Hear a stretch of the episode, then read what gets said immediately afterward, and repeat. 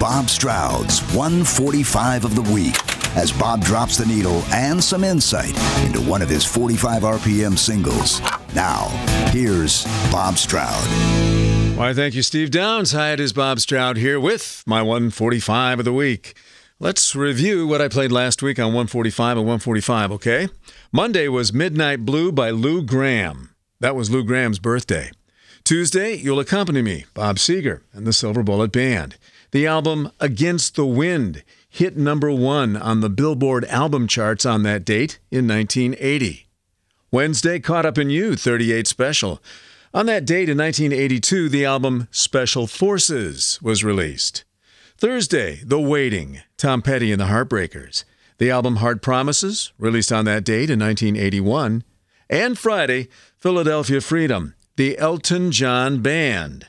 That was guitarist Davey Johnstone's birthday. So for my 145 of the week this week, I went with Midnight Blue, Lou Gramm. Now, I talked about this when I played the 45 that day, and then I mentioned it again in the post I made about it. And that's the mysterious appeal of this song. There is something that makes Midnight Blue so appealing. It's just hard to put your finger on it because it's really a very standard rocker verse, chorus, verse, chorus. But there's a secret sauce in there somewhere that makes Midnight Blue so irresistible. Of course, if I didn't mention the fact that it's sung by one of classic rock's great vocalists, Lou Gramm, I'd be making a terrible oversight. If it was sung by Steve Perry, would it sound as good? I'm going to go out on a limb and say, probably not.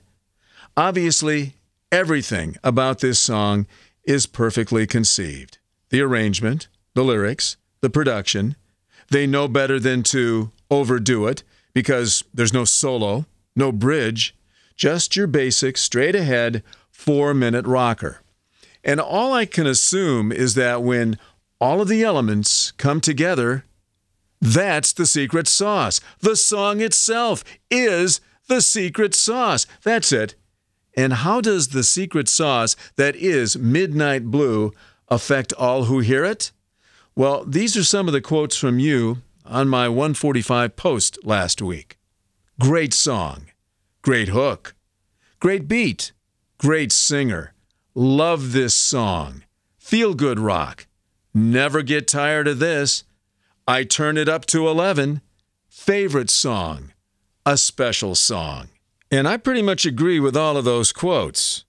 So in the end, it's either Cherry Red or Midnight Blue.